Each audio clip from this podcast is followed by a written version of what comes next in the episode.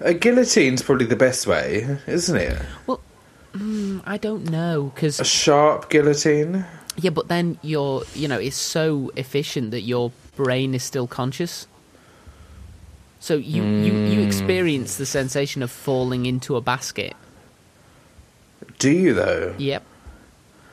There's plenty of um, How well, cool I guess is they're anecdotal because of the time it was, but of mouths of the people who'd just been guillotined still trying to speak.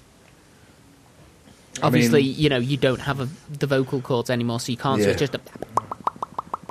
But yeah, Oh because you're not you're not able to pass air over it anymore. So it's just, no, true, true. They're, they're trying to speak. I mean, if it was me, and if I did retain consciousness, and the sort of guy picked me up, you know, to show like this is the head of a traitor, Mm. I'd try to do a cheeky wink, like a suggestive wink. Like, hey guys, Who was it that wore a wig?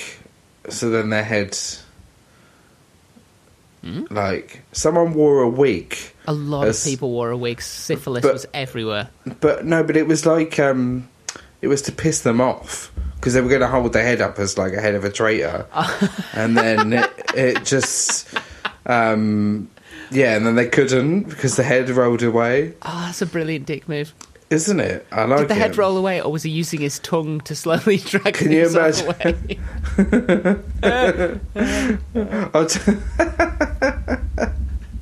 Brilliant.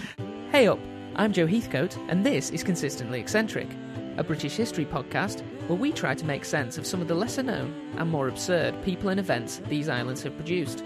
So let's get started with. So, this story takes place in the 20th century. Oh, a century that we were born in. Indeed, it was the century we were born in, making us very old now. but we're going even further back because Job Highway had been born in the Black Country in the West Midlands in 1867, specifically the town of West Bromwich. The area had gotten the nickname the Black Country due to the combined impact of the smoke from thousands of iron foundries and the waste from up to 600 individual coal pits. Pollution that was created from the 600 individual coal pits and the thousands of iron foundries was described as having created a blasted, stunted landscape with the people living in perpetual twilight. I mean, not much has changed. Well, it sounds nice, doesn't it? It does. It actually sounds dreamy. It sounds like Into the Night Garden kind of stuff. Ah, that's where Iggle Piggle started out. That's why, you know, he can't talk now.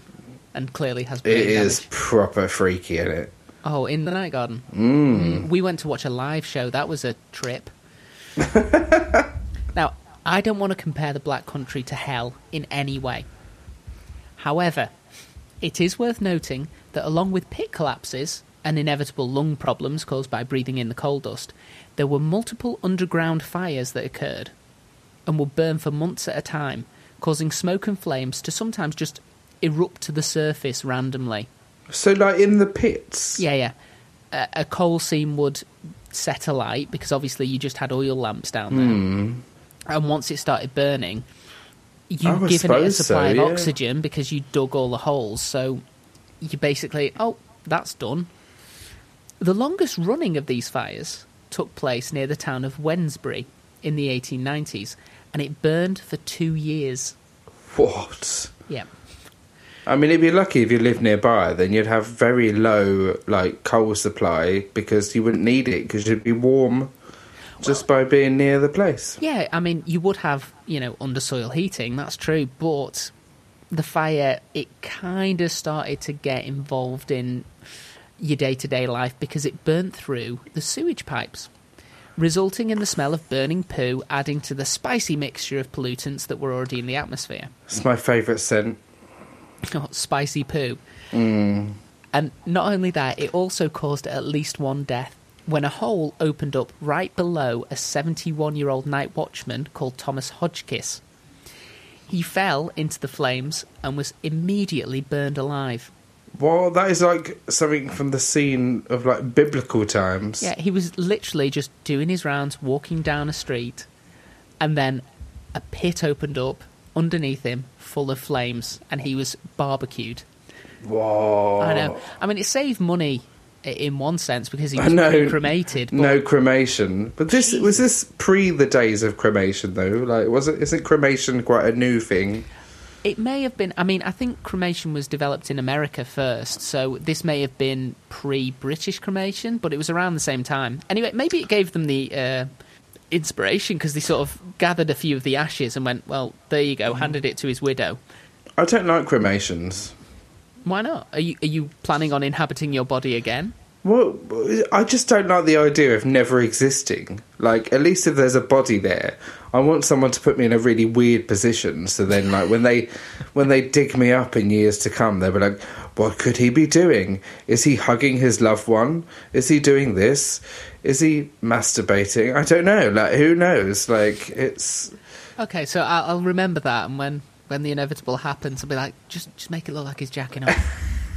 it's what he, it's what he would have wanted. Lead line coffin. We want to preserve this image. oh my god, yes, for future generations. Now, if you did want to avoid the potential risks of the coal mining industry, you could work at the chemical plant. That being the chemical plant that dumped toxic materials directly into the river, which turned it mm. bright yellow. The owners of the plant claimed that this wasn't really a problem as the chemicals were mainly antiseptic, so they could possibly actually be beneficial for the people forced to drink the water. just like a river of Savlon or something. Well, I mean, the spoiler alert here is it wasn't good for the people drinking from it. Mm, It turns surprise. out drinking raw chemical runoff doesn't doesn't end well in terms of life expectancy. Alternatively, if you didn't like the chemical industry, you weren't into coal mining, you could take a job in the metalworks, where tiny pieces of jagged metal would lead to chronic inflammation of your lungs, causing you to cough up blood. It didn't look good for any of these people, did it? Well, I, I hear what you're saying. You know, these are all high risk industries, but there was a fourth industry. Hmm.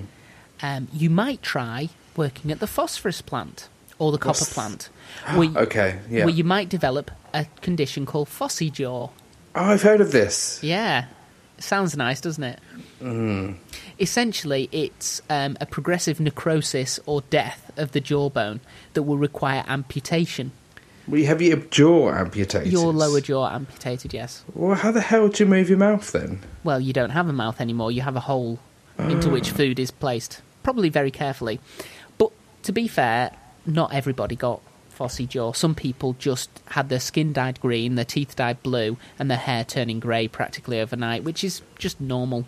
Hippies. Yeah, I mean, you could look like the Incredible Hulk, so who doesn't want that? I mean, yeah, just go for it. Anyway, back to Job, who decided on the first of these industries. He was just a coal miner. he was like, well, I, I understand pit collapsing. And, you know, lung conditions. I'm probably going to get those no matter what industry I go into, but I really don't want to lose my lower jaw. Mm, I need that for stuff. yeah.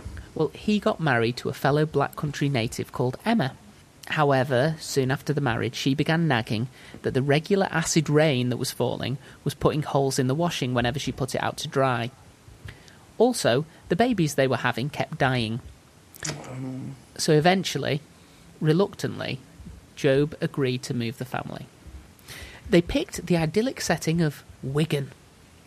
Very nice. Mm. There were still loads of coal mines to provide Job with employment because Wigan, of all the Lancashire towns, had the most coal mines. Okay. However, the overall pollution levels were low enough that you could actually grow plants in your garden, which was something you couldn't do in the Black Country at the time. You couldn't grow plants. You That's So mad. most people would try and grow, you know, some extra vegetables or you know some things in the back garden to sort of supplement the diet, but in certain But- areas of the Black Country, the pollution was so bad that anything you planted, it didn't have a hope in hell. You know, when the rain that's falling, it contains chemicals. It's just like, God, no. we don't deserve this planet, do we? well, I mean, the the industrialists of uh, the Midlands definitely don't, but luckily they're all dead, so we're okay. Until today. We've managed to overcome death, and the first Um, people we thought to bring back were Uh, the instigators of the Industrial Revolution because they seem to be very upstanding citizens hmm. who really cared about We their can- fellow man. Well, we can just show them what they've done to the world. And they go, "Yes, but I had lots of money." Do you know I could eat And- partridge and- every night? And Phossy Jaw. oh, they never got Phossy Jaw. Oh no, the people the who own these factories, they lived way out. Yeah, I get it. Hmm. Anyway, another benefit of Wigan, there were large local parks available to the public that Nice. allowed the Highway family to finally experience a thing called fresh air, which they'd heard about and read about in books, but it's nothing like the experience. The first time you breathe a lungful of fresh air. I mean, you've, Oh, you've just oh, moved it's out of. London, so you can kind of appreciate the sensation. Yeah, yeah, I can. I can indeed. I, I live quite high up on a mountain. No, not a mountain. A, a higher part of the city, and it is quite fresh up here. Mm. And you, you're noticing now, aren't you? You know, your thoughts are clearer. Oh, yes, Oof, you're moving faster. I am. Yeah. Anyway, after the move to Wigan, the babies that Emma was having started to survive. Oh, great news. Five of them eventually reaching the status of fully fledged children. Yes. The youngest of these was a little girl called Louisa May Highway, who was born December 3rd, 1906. Now, Louisa didn't seem like the kind of person who was going to be remembered by history. Unlike her brothers, she was too young, and let's face it, a little bit too female to serve with distinction in World War One. Yes. And instead, she got married to Joseph Ellison at the age of 25 in 1931. That's quite late, isn't it? Oh, For them days. For them days. Maybe. But she didn't. She made up for lost time because she eventually had four of her six uh, children survive to childhood by the time World War II had ended. Okay. And unlike for most of Europe, it was actually the end of World War II that started all the trouble for Louisa. Oh. You know, most people saw the end of World War II and they went, "This is a good development." Yes. For Louisa, not so much. Okay. Tell me more. I will. At the time she got married, Louisa's profession had been listed as a captain in the Salvation Army, which I'm sure you will agree is a fine, upstanding role for any person to have. The Sally Army, yeah. she was no, she wasn't just in the Sally Army; she was a captain of the Salvation Army. She was the boss. She was the one who got to hold the bucket. Oh, very Yeah. good. Yeah. However, I'd argue it's quite easy to be virtuous when you are not experiencing any hardship. And when the end of World War II did not bring an end to rationing, Louisa found herself increasingly frustrated by the continued restrictions on her diet. she, and I don't think this is unfair based on, on pictures of her, she liked her food. Fine. Uh, and she resented the government, you know, putting limits on the food she could have. If anything, she was a libertarian. Okay. Yeah, she was for small government. Now, although most of the people in England had to just grin and bear it, Louisa found herself with an opportunity to improve her situation. She just had to break the law a little bit in order to do so. Just a tad. You see, her father, Job, had died in 1945 at the impressive age, considering the start he'd had in life, of 78. Well, very good. Which, if nothing else, proved that his decision, or his wife's decision to move, move, yeah. was, you know, she Emma had steered him right in that. However, Louisa still had his ration book, Oh.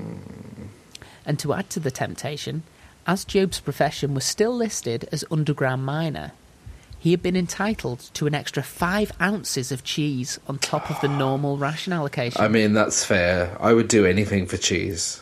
Well, I mean, you only got the thing is, you only got three ounces generally. I don't know what an ounce is. I, I, I, I don't know how to explain this in words. I, I'm trying to. It's like this much. Can you send me three picture of- ounces of cheese in the mail, please? What you need to do is go to your local supermarket, go to the you know the the people at the back who cut these things up for you, and ask for three ounces of cheese, and then you'll you'll be given three ounces of cheese. Fine. Because I feel like if I send it to you, and there's any delay in the post, you're not going to want to open those three ounces of cheese. Maybe I will. Maybe it's fermented. Mm. Ma- That might make it better. It might become a blue cheese. Yes. Hmm. I'm all up for that. Anyway, all that extra cheddar proved to be too much for Louisa, who began picking up her father's rations alongside her own. I mean, I would I would do the same, to be honest. Well, yeah, I mean, I can understand why she did it. Nobody likes to be told that they can't have more meat, they can't have more cheese, they can't, you know. You, you want to be able to have as much as you want rather than as much hmm. as the government tells you can have. Yes. Anyway, in Pe- order to cover up the fact that she was, you know, committing a fraud, she just said, "Oh, well, you see, my dad's 78. Well, he'd be 79 at this time. My dad's 79. He's a little bit under the weather and I don't want to risk him coming out. So I'm picking it up on his behalf because I'm a good daughter." Mm-hmm. After a few weeks of this excuse, it's likely that someone thought to check up on old Job just to see if he needed any help. Because Yeah. if you hear a 78 year old man hasn't been out of the house for three weeks, you, you start to worry, don't you? Yeah. Yeah. When his widow, Emma, explained that he had died the previous year, the authorities were alerted and Louisa was promptly arrested for ration book fraud. I mean, there's worse things to be arrested for, isn't there? You think? Because despite this mm. being a first offence, Louisa was sentenced to 84 days in prison What? and all of her four children were taken off her and sent to live with foster parents because she You've was deemed taken- an unfit mother. That is ridiculous. Mm. Oh my goodness. First offence, and if we're talking maybe a month before this ruse was was found, she got an extra twenty ounces of cheese. So for twenty ounces of cheese, She's lost all of that. she's yeah, she's lost three months of her life and all four of her kids. Um, That's insane. because the law has always, always been heavily skewed against the poor committing benefit fraud. Yeah. You know, as opposed to very rich people not paying any tax. Absolutely. Yeah. It, It, it is. Yeah. We would rather spend tens of thousands of pounds investigating someone who's getting the higher level of PIP than we would investigating a billionaire who is paying no tax. Zero. Yeah. It's just, and yet we still accept it. Anyway, even though it's obviously a social injustice, Louisa had some time to think. She had three months to think, actually. And it seems that she did some soul searching during that time. She sat herself down, she thought, how did I get here? Mm. And she decided that what she really needed to do was to get better at being a criminal so that she could get away with it next time. Yes. Now, she got out after three months, and maybe she explained this to her husband, but it doesn't seem Joseph was particularly ready to join her in a life of crime. He wasn't ready to be the Bonnie to her Clyde. Which was a little bit of a wrinkle, but it became less of an issue a few years later when he died of hepatitis in 1949. Oh, okay. Mm. Louisa was now 43 and free to try and swindle as much money as she could, and she started with a good old life insurance scam. Yes, the classic. the, the Black Widow scam. So, even before the body of her first husband was laid to rest, she began seducing a 78 year old. A man. I mean, we've all been there. have we? Have we been that desperate? No, not yet. Oh, it's always an option. That's all There's always say. an option. When I'm 78, maybe I will. Well, this particular 78 year old, he was called Richard Weston. And it's likely that Richard had some inkling that the attention he was being paid was more due to his bank balance than due to any real feelings of love. Um, but he was happy to have a younger woman warming his bed, and the two married on February 6th, 1950. Oh, Richard Weston lasted 10 weeks with Louisa before dying of a massive heart attack. No one suspected foul play, and Louisa was able to take all the assets from the marriage, as well as a nice little sum from the life insurance policy. So, I mean, you know, did it work out for both parties? I mean, if he was like warm in his bed and satisfied, Well, he then never explained, I couldn't find anywhere why he'd had a massive heart attack. it could have been very aroused. Well, yeah, yeah, intercourse puts a massive strain on the heart. So, it may have been he Yes. died a very happy man. He- yes, he could have done. He could have, at that climatic moment, gone. Well, we can never know if Louisa killed Richard deliberately by sexing him to death, or if her plan had been to just wait for nature to take its course. Because I mean, um, it could have been one of two, really, couldn't it? Like, well, you you see all of these, you know, these rich older men who are like in a wheelchair on oxygen, and they have a very young wife, yeah, and she's she's not in it for the long game, but she's at least willing to say, well, I I will, I don't need to kill him because God will. and I don't need to risk all that's coming my way for a couple more years of being able to spend it. I'm just going to sit tight. We don't know if that was if that was Louisa's plan, but she enjoyed the financial windfall, and she enjoyed it big, becoming a regular in the pubs of Wigan, and often needing to be escorted home at the end of the night due to the amount she had put away. Oh, good, good for her. She she she got some money and a bit of financial security for the first time in her life, really, and hmm. immediately became a raging alcoholic. I mean, doesn't that happen to a lot of people? I imagine it would, you know, because a lot of life is struggling to get by.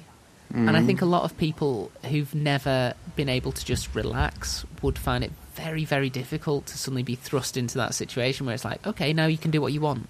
So, what do you mean? I don't have to go down the mine anymore. I Where's, where's the structure to my day? You've literally got to create it yourself. Oh no. Oh no. to the pub.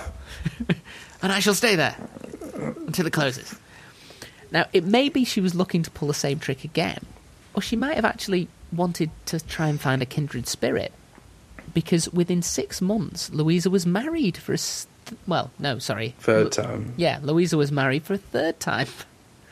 This time to a 68 year old widower called Alfred Edward Merrifield. Oh, so she's gone 10 years younger. 10 years younger than him, but still, you know, we're talking, what, 24 years older than she is? Mm. So there's still a there's still an age gap, I think.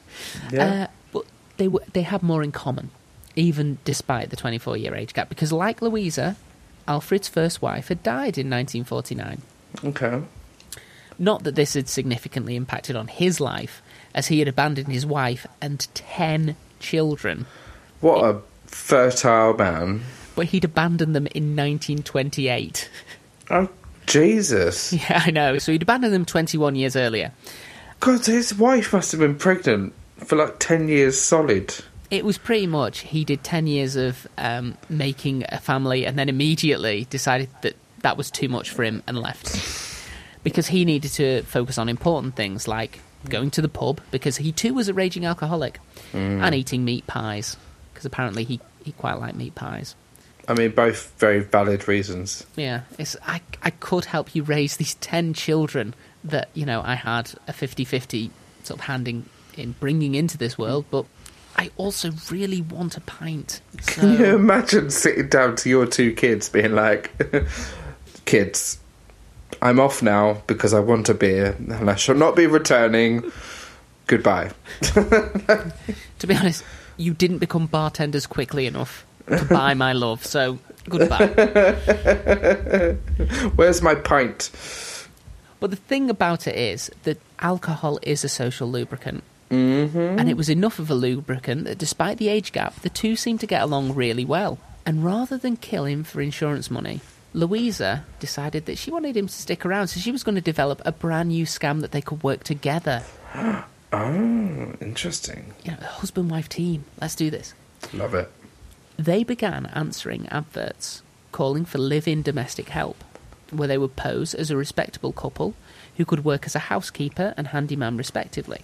So they were, uh, you know, they were they were giving you the full full The service. full package. Yeah. They'd spend a few weeks casing the house and earning the trust of the elderly homeowner before they pilfer as much as they could and leave the employment before the thefts were discovered. Good idea. Yeah. Unfortunately, in order to pull off the scam, the Merrifields had to live a pretty nomadic life because you couldn't pull it off in Wigan four, five, six times because word's going to start to get around that there's this pair of drunkards who are fleecing older people. So they began crisscrossing the north of England, going to a new town every time where the name wouldn't be known and where they could, you know, start with a fresh slate.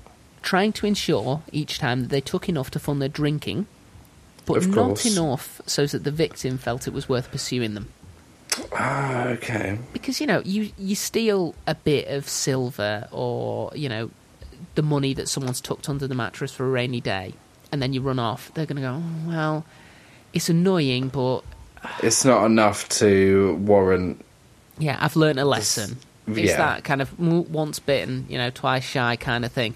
That's the level they were aiming for. They weren't going to like leave some elderly person in just the nicks in a bed and like everything else is gone. It was we'll take just enough so we can get by, but not enough that they're going to feel like they they want to take it up with the authorities. It's a it's a fine line to run, but they ran it for quite a few times, you know. Okay, and it worked. Oh, it kept working. So when I say it worked a lot of times, between 1951, when they started the scam, and March of 1953, Louisa held 20 different domestic positions, which all ended under a cloud of suspicion.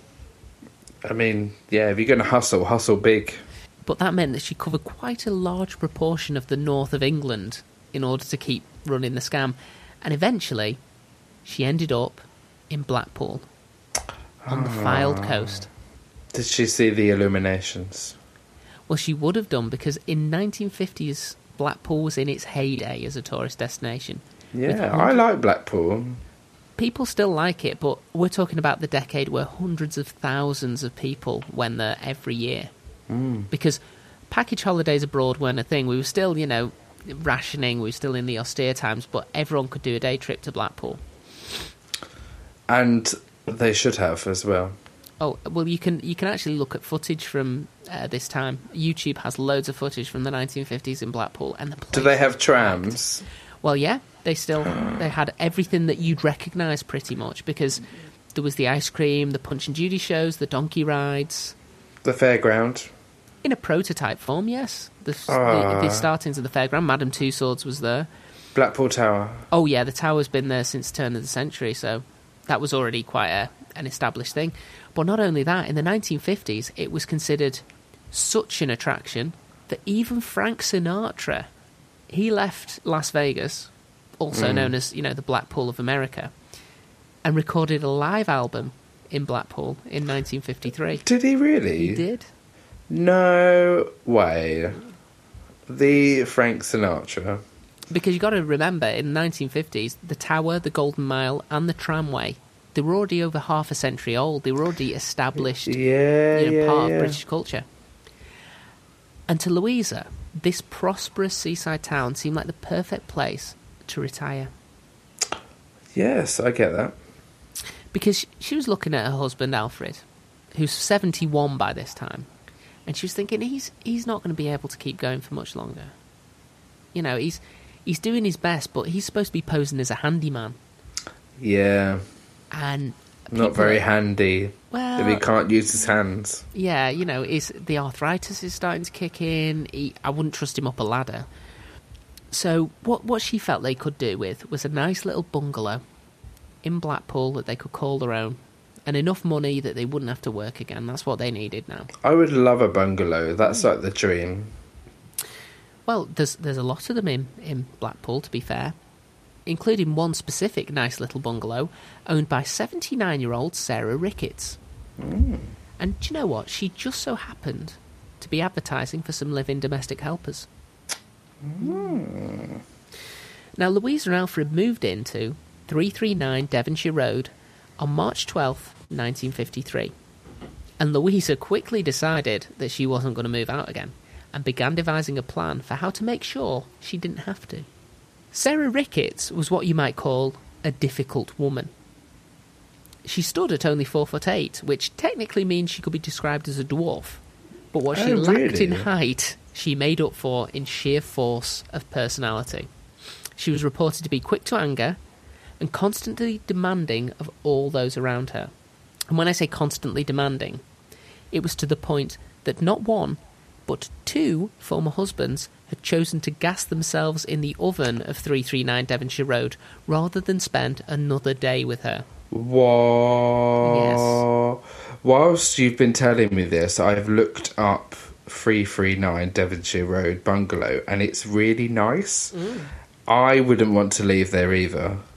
Well, two husbands did, and they chose to leave in a very, very permanent way. Do you think the people that live there know this? We should send them the link to this podcast. I'm I'm sure they know, but just just the idea that you you know what happened to the first husband, and even knowing that you marry Sarah Ricketts anyway, there must have been a point at which you're sticking your head into that oven where you realise the sort of absurdity of the situation you found yourself in. You're- God, she must have been hard work, man. Oh, she was she was very hard work apparently. Um, she was she'd driven her own daughters away because she had two daughters, so they d- they didn't really keep in touch with her. Which you can imagine, someone who's I, d- I don't know whose kids they were, whether they were one hmm. from each husband or whether they were both from one of the husbands. But either way, Right. there's got to be a bit of you when you're a kid and you realise that your dad killed themselves just to get away from your mum. It's going to colour your relationship. Yeah. Yeah, I yeah, that will do it. Mm-hmm. And another thing that she did that was of much interest to Louisa was she had a habit of constantly changing her will in order to needle family members. Oh, you see that a lot on the telly, don't they? They're like, I'm going to write you out of my will. But but she she didn't just talk the talk; she walked the walk. She had like, I know she didn't have speed dial, but she had the equivalent of her solicitor on speed dial. So anytime anyone pissed her off, she would write them out of the will until I came and gave a fawning sort of apology and tried to make make amends. And then she, oh, I will write you back into the will. Bring me my lawyer. And the lawyer would come and she'd go, I need to change it. And da, da, da, da, da, put I bet in. he couldn't stand her either. Well, I, I don't know because every time you change your will, you have, have to, to pay. pay, So. I think he loved her because you know he wasn't standing to get anything out of the will, but if she's ringing him three times a week to change it, it's like you, you do realise this will be another ten pounds. Like, oh yes, yes, yes, whatever. Can a lawyer write themselves into a will? Uh, if they want to get disbarred Hmm. and make themselves, you know, a suspect in any any death that Fraud. isn't straight down the line, yes, they can. Hmm. But you, well, I guess what you do is you get the the person to sign it without reading it all or having left out a page, or you'd insert a page after they'd signed it. Yeah.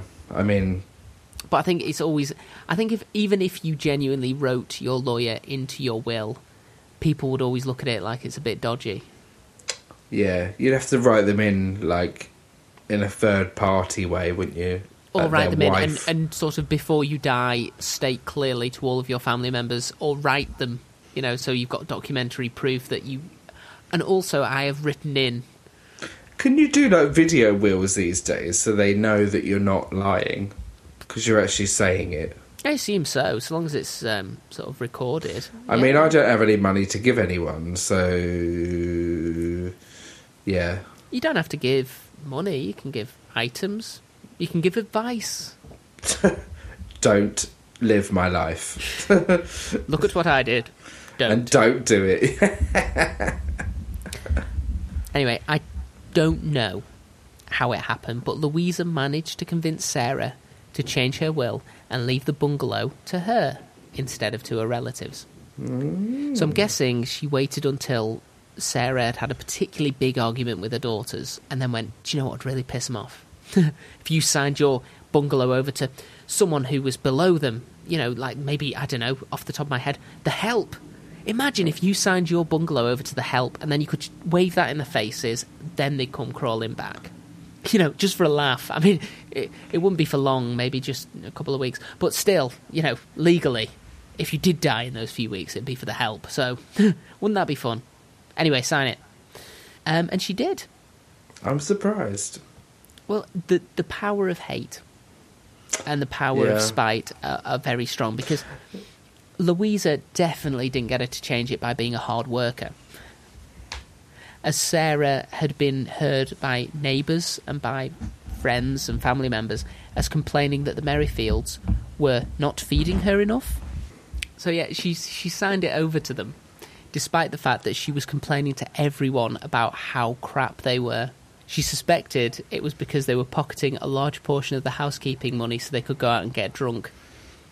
I mean, And she yeah, was right, their reputation, yeah, their reputation precedes them. Mm. And after the will was changed, Louisa began bragging at the pub in Blackpool that she was frequenting that she was soon going to be coming into a large inheritance and would be able to live a life of leisure. Why do they? pe- Why do people always say that? Like, just keep your mouth shut. Well, she went further because occasionally she'd just say that Sarah had already died and that the house was hers, which wasn't true, but she was telling people in the pub that Sarah was already dead. This is my bungalow. Hmm. Unfortunately for her, her husband Alfred began to hear her boasts, and he started to realise that it was very unlikely Sarah had been convinced to leave the house to both of them. So he took himself off to see Sarah and convinced her to change the will again so that it was clear that the inheritance was an equal share between the couple. Okay. So he felt that Louisa was going to try and cut him out of the house. Because uh, well, they obviously don't trust each other. They know what each other are like. And I think he was he realised he was getting older and he was he was less of an asset to her. So it was like, hmm, oh yeah, yeah, it's great. She's signed the house over to me, and then as soon as she dies, Louisa's going to turn around and go, yeah, you need to leave now. We're done here. Goodbye. Yeah, leave my house, Alfred. Because what's he going to turn around and go? You can't just abandon me. She'll be like, what? Like your kids? When do you last see your kids, Alfred? Ah, You dick. Boom. I'm using your own thing against you and your comeuppance, and nobody's going to judge against me and, you know, the Edwardian times that we're in. No, it's not Edwardian, is it? We're in. D- do you know where we are, Joe? I know where we are. Is Elizabeth already on the throne? She came in the phone 1950 something. I don't know the exact year. Okay, that's just blown my mind. The fact that this may have happened right on the cusp of our current queen. Jeez. Okay. Well, either way, I think he was right to sort of suspect her. But even though he had very real concerns about her, Louisa got very annoyed and shocked, even, that her husband believed her to be untrustworthy. Despite the fact that, you know, they got together over a mutual love of drinking and crime.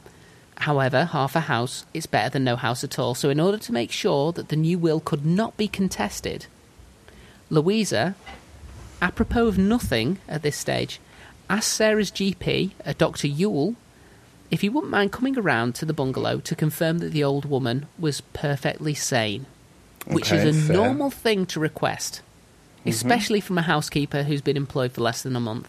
Yeah, fair, fair. You know, so y- Less than a month. yeah, GPs will often get phone calls from brand new, you know, help, going, "Can you just come and just confirm the sanity of my employer? Just, just come on, we'll make you a cup of tea as well." So you know, it's a day out. Okay.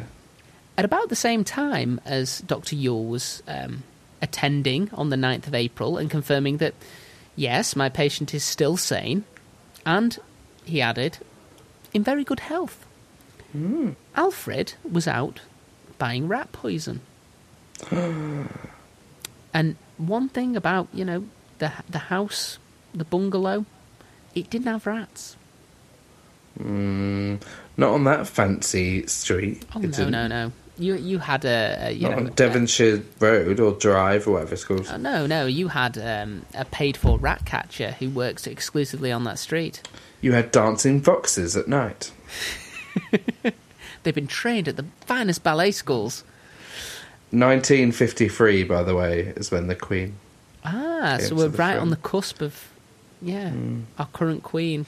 So, um, four days later, on the 13th of April, Louisa Merrifield called a different doctor to the bungalow, uh, a Dr. Albert Victor Wood, saying that Sarah Ricketts was very ill and she might die at any second. Which is, you know, quite a turnaround from is in very good health. The doctor arrived to find that Sarah was, at the very worst, a little under the weather, and told Louisa that she'd wasted his time. Get her a cold compress. Yeah. He's like, there's nothing wrong with this woman. She's a slight chest infection at the worst. You know, she's got a little bit of trouble breathing, but not not anything that I'd worry over. And he left, harumphing, hmm. sad that he'd been torn away from his dinner. Yeah. The next evening, Sarah Ricketts died. Oh. This time, though, the doctor was not called until the next morning, and Louisa explained the delay in calling the doctor by saying that Sarah had clearly been dead when she checked in on her, and as a result, she thought it best not to wake a doctor in order to confirm this immediately. Hmm. You know, as no doctor likes to be sleep deprived. No, of course. Everyone likes to be well rested, so, you know, her as a housekeeper, she's got the skills to confirm the death of a person. No need to call the doctor. As soon as the death certificate had been produced by the the doctor who did turn up the next morning, Louisa asked an undertaker called George Henry Jackson if you wouldn't mind cremating the body. Now. This second, like- get the get the barbecue on. Yeah, why, why aren't you doing it? Come on. Burn her. It's what she wanted. Burn the bitch. Also, Louisa insisted there's no need to tell Sarah's two daughters that their mum was suffering a slight case of death until after the body was cremated, which which needed to happen now. George, come on. Right now. Yeah, Go. I've got a match. Come on, let's do this. Let's do it. Amazingly, despite the pressure, George decided not to immediately burn the corpse on, on the insistence of a wild eyed 46 year old housekeeper, hmm. which proved to be a very wise decision. And when the death was announced in the paper on the 16th, one of Louisa's drinking buddies, a lady by the name of Jessie Brewer, which I think is a great name for a drinking It buddy, is. it? Yes. Yes. She read it and she approached the police with some information. She told them that Louisa had been drinking with her on the evening of the 12th and had said that she had to leave early as she had to go and lay the old woman out. Mm. When Jessie asked if Sarah had died, Louisa had apparently replied, Not yet, but soon she will be. People just need to watch their mouths when they're committing murder. I, think if you're going to commit a murder, don't go and have a skinful before you do it. You know, Or maybe you need it though, don't you, to do it? Oh, you think it was Dutch courage? Anyway, th- we're getting ahead of ourselves. No one said Louisa's murdered her. She just died at a very opportune moment. She definitely murdered her. Now, the police checked with the local chemists after hearing this. Uh, and they found Merrifield's signature on the poison register for rat poison, which contained large quantities of phosphorus. What's phosphorus? It's a chemical that Okay. can kill people if you take too much of it. Actually occurs naturally in the body, but if you have a massive overdose, um, some of the symptoms of slight overdose will be breathing difficulties. Okay. So what I'm thinking is that um, the first time she called the doctor and said, "I think this woman's about to die," she hadn't given her enough of the poison. Okay, fine. you know, she'd been a bit, you know, she she just dusted a bit of poison, and she'd expected a massive reaction, and then there was just a slight cough, and so the second time she she got in with a bit more of this poison. yeah, you know, it's one of those things. I, I, I understand the logic is you don't want to raise suspicion by chucking loads of poisoning because you don't want it to be detected. Hence the worry about burn the body now. But you know, also you don't want to do too little because then you're not going to kill the person. You're just going to give them a slight tummy upset. So Yeah. either way, you know, the police have found that the Merrifields have bought this rat poison. Oh, God, I bet it's a horrible way to go, isn't it? It's not fun. It's um, multi-organ failure. I hate feeling sick. pain. I hate it. Like, I will genuinely, like, cry. And I don't cry at anything. I'm, like, heartless inside. I cry if at my I'm- own pain. Uh, honestly. Because you can't breathe, can you? Like, when you're being sick, you obviously can't inhale. Right. No, no. You, you inhale between the vomits. Oh, I had norovirus once. That's the worst thing. Did you have to make the choice? Uh, but- What goes on the floor? Uh, From what orifice? yeah, I mean, I had I had a bowl in one hand. I was on the loo, and like I was the Oh, same on the other hand. Yeah, that's good. But um, oh, it was grim. I couldn't even take a sip of water without projectile vomiting everywhere. And then my poor mum, she got it the next day, and we were both just. Have you ever seen that Family Guy episode where they're just being sick On like- each other the entire time. Yeah, time. and that's pretty much what was happening. like it was gross. Right. Uh, I looked fabulous after it, though. I lost so much weight. I recommend norovirus to anyone who's starting a diet. It's a good. It gives you a good boost It does. the whole dieting process because also afterwards you're very mistrustful of food Yeah. for yeah. the longest time. so anyway, the police, after finding that you know these Merrifields who turned up a month ago had the house signed over to them and then had their mistress die, they decided that they might want to do some investigations. And the first place they went to was to George Jackson, the undertaker, and they asked if he wouldn't mind loaning them Sarah's body for a quick autopsy. Okay. I didn't want to put them out because, you know, undertakers got to undertake. They make the money once they go in the ground, but do you mind? Uh, they also began searching the bungalow from top to bottom. Now, Louisa, she amazingly didn't appear bothered in the slightest by the police coming to the bungalow, because she had convinced herself that they had committed a perfect murder. And she was What presumably unaware of the fact that the body of Sarah Ricketts had not been reduced to ashes and was currently being examined for signs of phosphorus poisoning. Ah, Because I'm pretty sure George Jackson, to get her out of the Undertaker's office, just went, Yes, yes, yes, we'll do that immediately. Just please go just away. go away. I don't need to speak to you anymore. I You crazy, crazy woman. she was. Be gone. I mean, to be honest, can you, uh, in your position as housekeeper, really insist on anything when you go to an Undertaker's? Surely it should be a relative who decides these things. I mean, I was going to say it was like ages ago, but it wasn't ages ago, was it? So, Well, I used to live above an Undertaker's. did you? Yeah, yeah. We we lived our very first house, well, flat as a married couple was above an Undertaker's. Oh, I love that. How It- emo. It was amazing. Also, we lived at number thirteen. Just saying, it was 11A, but it was thirteen That's so cool. because it went 11, 11 A, fifteen. But yeah, it was it was really warm in the winter because obviously more more people die in the winter, and they had to put on the um, the extra fridges at the back that kicked out a hell of a lot of heat, Ah, and okay. we almost had underfloor heating from it. That is amazing. Did you? Is that where you learnt your love of like Sweeney Todd and stuff? Oh, that was all M. Oh, I love it. She she is the lover of the macabre. That's her through and through.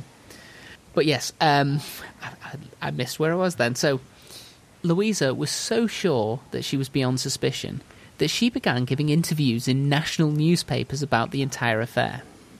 She insisted that she had been trying to do her best to alert the doctors to Sarah's deteriorating health, but had been told she was being foolish. And she had evidence to back that up because she had phoned a doctor and said this woman was dying, and the doctor had said no, she's not. And then she died, so she was like playing on. I just, I, I was with her all the time, you know. Yeah, yeah, yeah. It's the god, goddamn doctors not doing their jobs. It's not me. Isn't this? I've seen this in like psychology programs and stuff where people who have committed crimes like put themselves like in the middle of it, mm. like on purpose, but in a different role. So they're like really cooperative with the police, and they're really like they're the ones that go out searching for the bodies and leading the search and stuff. Part of it's a way of, of distracting from, you know, their own guilt, but also it's I want to see as close as possible all the disruption and all the heartache and all the you know what What's caused. going on? I want to be front and center for it. So if I can be part of the investigation, or if I can be, you know, it, at press conferences, and I can be, I can see all the pain it's causing people, Mm. and it's tasty. It feeds me, sustains me. The, the It sorrow. makes me feel really good inside. When they're sad, I feel warm in my tummy because I'm not sad. I'm a broken person. Anyway, the police, they were asked as well if they wouldn't mind commenting, and they refused to confirm or deny whether Louisa was a suspect in a murder case. Okay. But the fact that they wouldn't say she definitely wasn't a suspect in a murder case got Louisa a bit annoyed. And she started saying that if any accusation was made at all by anyone, she would take legal action for defamation. So, not Okay. understanding how the police work, she's like, if the police accuse me of a crime, which is the job, What? Yeah, that's I will sue them. okay. Fine. The police, meanwhile, they weren't particularly bothered about her threats, and they confirmed the cause of death was poisoning, and had found poison in a jar of jam in the house, which mm. Sarah Ricketts was apparently fond of eating straight from the jar with a spoon, which is the most mm. unsettling part of this story for me, because who the hell eats jam straight from the jar with a spoon? That is inhuman. Do you know, I would do that. That's, that's the act of someone who was, you know, they're at the lowest ebb. That's not something you do just on the daily. No, honestly, I would do that. I would have no. I would have no qualms with doing that. at all. Really? Okay. I also would have no qualms of eating Marmite with a spoon. that's Uh, for sure. that's disgusting. But whether it's Marmite or anything, I think it's just one of those things. It's like I, I don't think I'd ever reach the point at which I couldn't toast a piece of bread. Mm, You see, I don't like jam on toast, so I'm. I'd like it in a tart. Fair enough. Yeah, I mean, you can make a pastry case. Be I could, or I could just take a spoon. and eat it straight from the jar, and then just a shortbread biscuit at the same time. It's almost like a jam tart. yes, fine. Oh, all right, no worries. Well, it struck me as odd anyway. As far as the police were concerned, they had a clear motive, they had means, and they had opportunity. So the Merrifields were arrested on April 30th, 1953.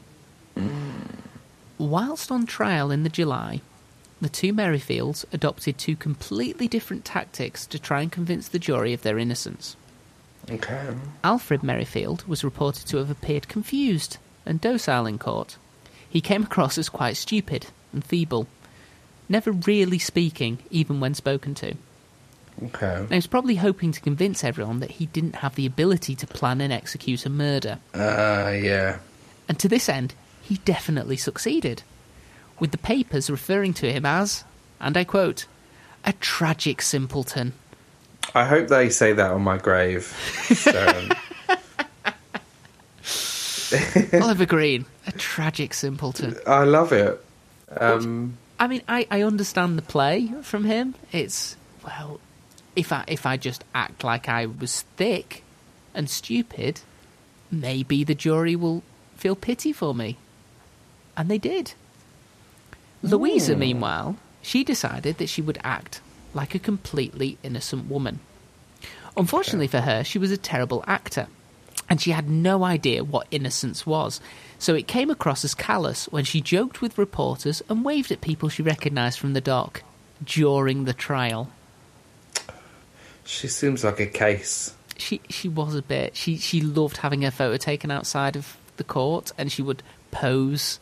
And there are lots of pictures of her. You can search her up. Um, and to be honest, if you do search for her, the fact that she's in her forties, you will not believe. You would assume that she was the one in her seventies. What is her full name? Louisa Merrifield. Louisa. Well, it's Louisa May Merrifield, but if you search Louisa Merrifield. Oh, oh, okay. So that woman with the glasses and the Yeah, little hat, yeah. 46. No. I know. She looks old. Doesn't she just? Anyway, Yeah. you notice how she's smiling? Yeah, she's loving life, isn't Yeah, she? she's on trial for murder.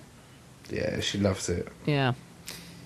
She also didn't appear the least bit concerned when most of her drinking buddies provided evidence that she'd been talking about Sarah Ricketts in the past tense for weeks before her actual death.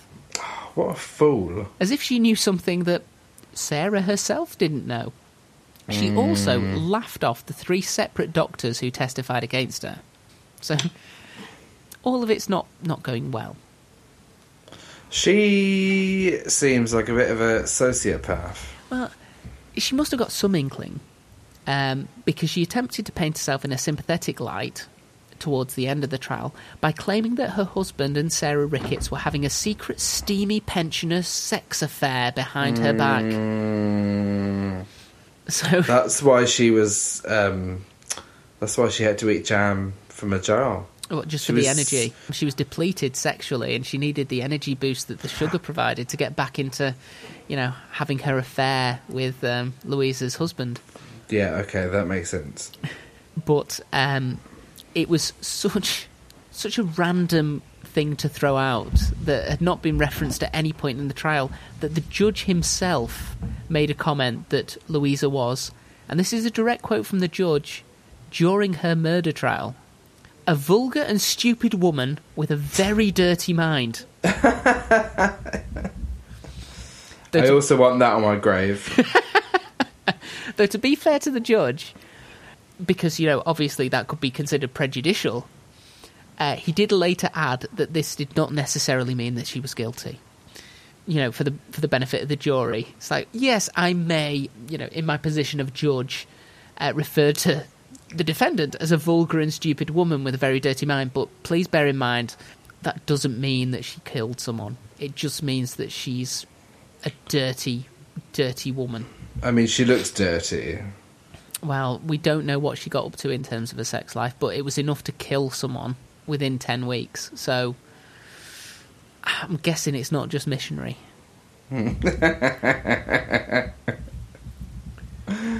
Despite the judge, you know, saying she's not necessarily guilty, um, it didn't take the jury long to come to a conclusion.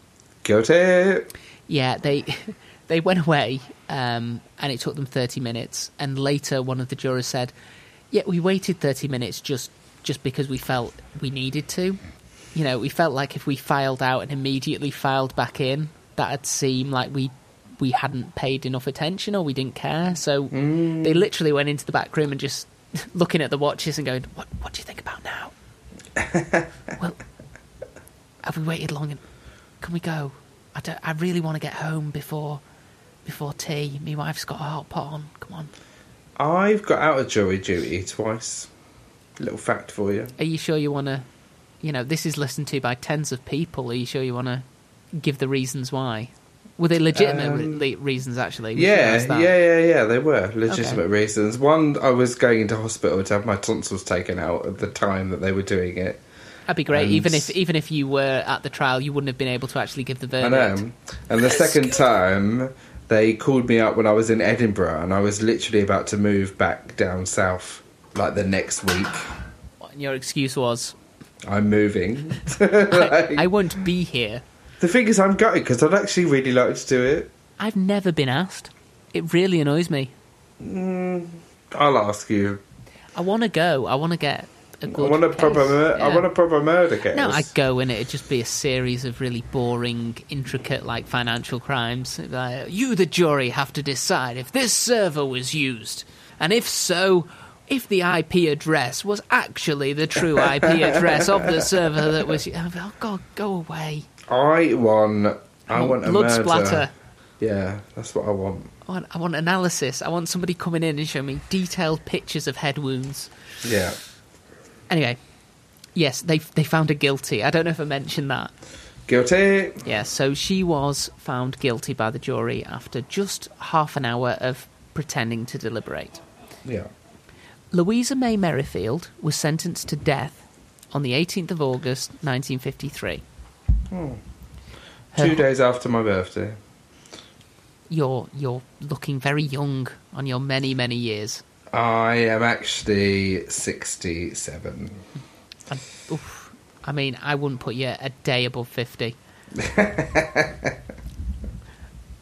However, her husband, Alfred, cleared of all charges. Oh, which was very, that's very unusual because normally, It'd be the it was- guy. well, if it was a husband and wife murder, it was either, yeah, the husband or both. It was very, very rare that it was the wife only who would actually cop to the charge. Louisa, she appealed the sentence, uh, but this was quickly dismissed and only bought her one further month, with the new date set for the 18th of September 1953.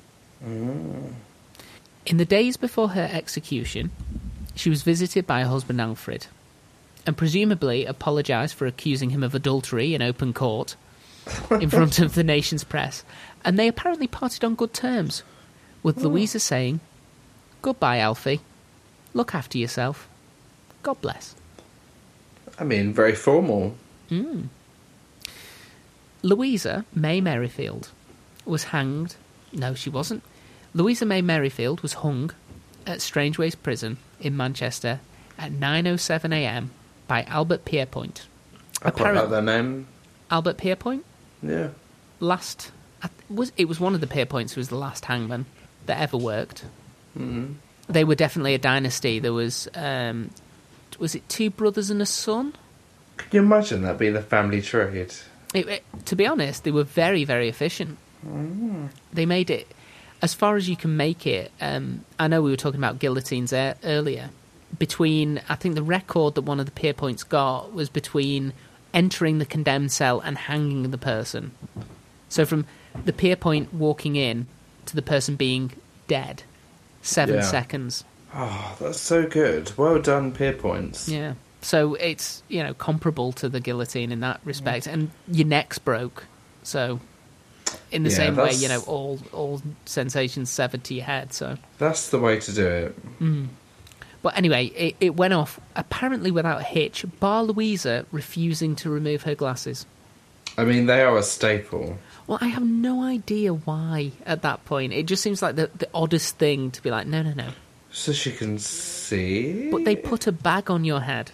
Do they? Yeah, yeah. You you're not allowed to be um, just hung with your your head out. What, because your eyes will pop out or something? Your face doesn't look nice when you're being hung. I mean, Well, I think I they brought it in way back when, when it was the short drop. So you know, the the sight of someone slowly asphyxiating is It's probably quite pleasant. horrific. Because who were we doing? Um, there was someone we were doing, and they requested specifically to have the hood off. We did, but I can't. It was a while ago. And the hangman went, no, no, for the, for the punters, come on, guy. Absolutely not.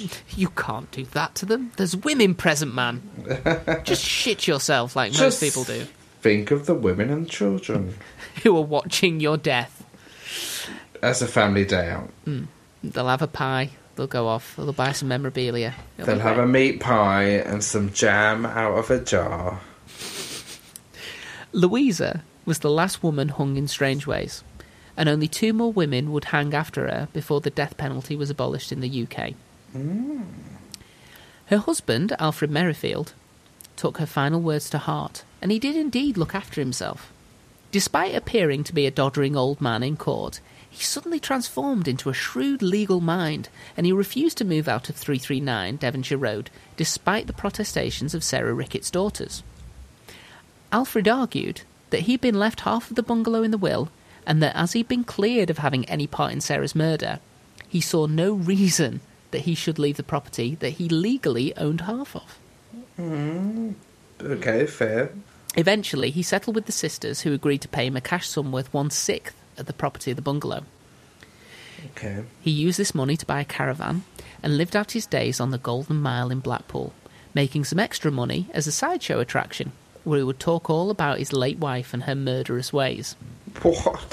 So you could, you could, That's so macabre. throughout the fifties and early sixties, you could pay Alfred Merrifield, and you could sit down and have a chat with him about how his wife was a murderer. That's insane. Then you go off and have your ice cream. And then, yeah, go see something at the tower. He also donated some of Louisa's clothes to Madame Tussauds, who paid him £200 to be allowed to create a waxwork of him to stand alongside one of Louisa in the Chamber of Horrors exhibit. Oh my god, please tell me it still exists.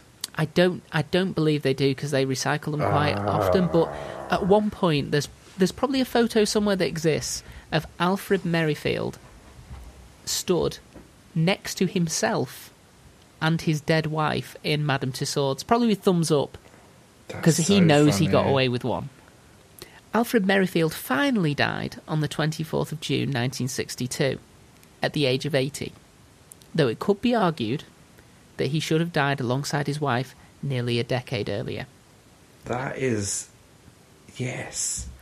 He totally had something to do with that as well. He bought the poison. There's no argument about that. He bought the poison. And he had So been involved in his wife's scams. You know, they'd scammed 20 old people before they got to Sarah Ricketts. So he knew she was a criminal. He was a criminal by association, if not, you know, because he was just an out and out criminal. But he still got away with murder. I mean, that should definitely be on his gravestone. Got away with murder.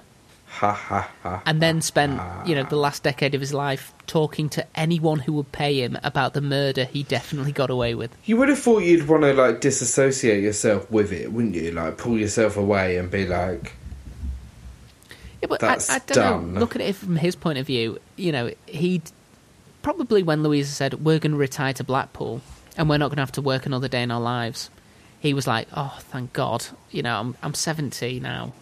I just want to stop." He got exactly what she promised. He just got to sit in a deck chair on the front of Blackpool all summer long, talking to people. this would make a fantastic film. it will bring some money into Blackpool, which will be much appreciated. So yeah, Yeah. why not? Why not do it? I, I'm going to write the script now. Good. You Done. have you have an hour.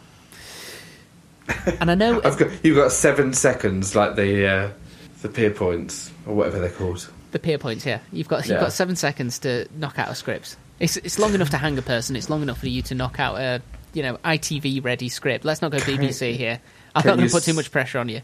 Can you stop saying knocking out, please? Why? Because it means something different to me.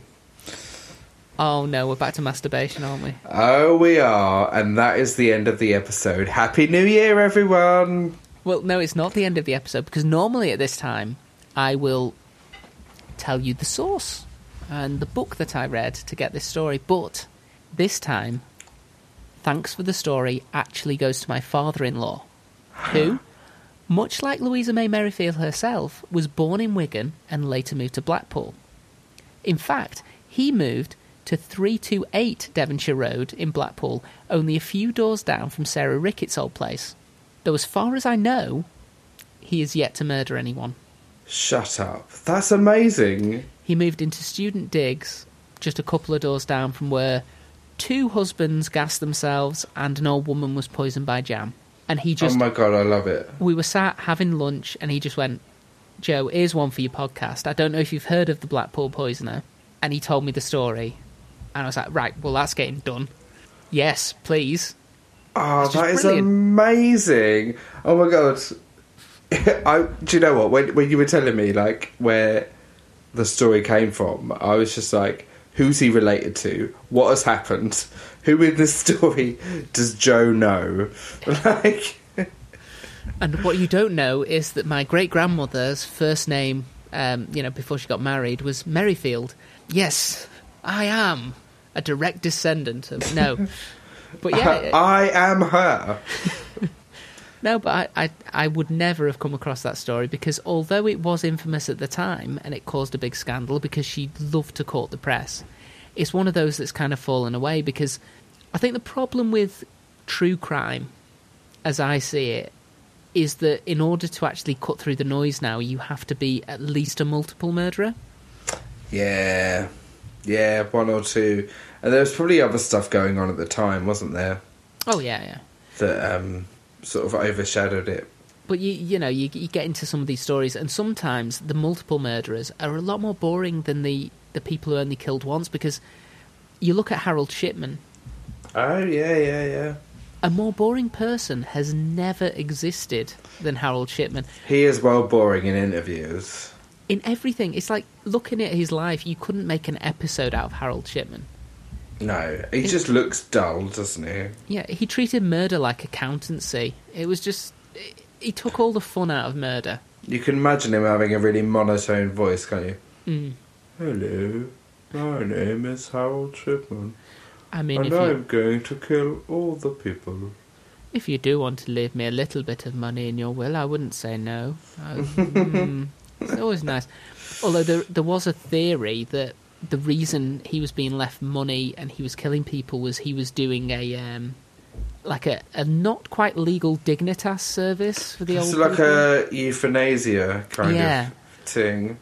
Which I is- I mean, the fact that he charged for it is a bit callous. I think. you got to get your kick somewhere if it's illegal.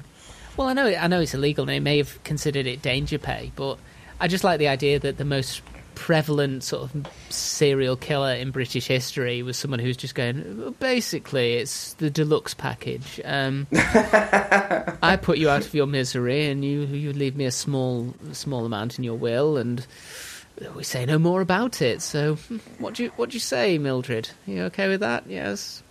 How, how much longer do you need to get your affairs in order? I can kill you next Tuesday if that's convenient. I'd like to get through Christmas. Oh, of course you would, Mildred. Shall we? I have some time. Uh, January the 18th. How about that? Yeah. it's a Tuesday. I mean, no one really enjoys Tuesdays. It's a good day to go. Yeah, oh, I'll do. Okay. See you. See you then, Mildred. Bye. That's mad, isn't it? But it it would be, you know, if if that was what actually happened. I think he, I don't think the old people actually knew what was going on.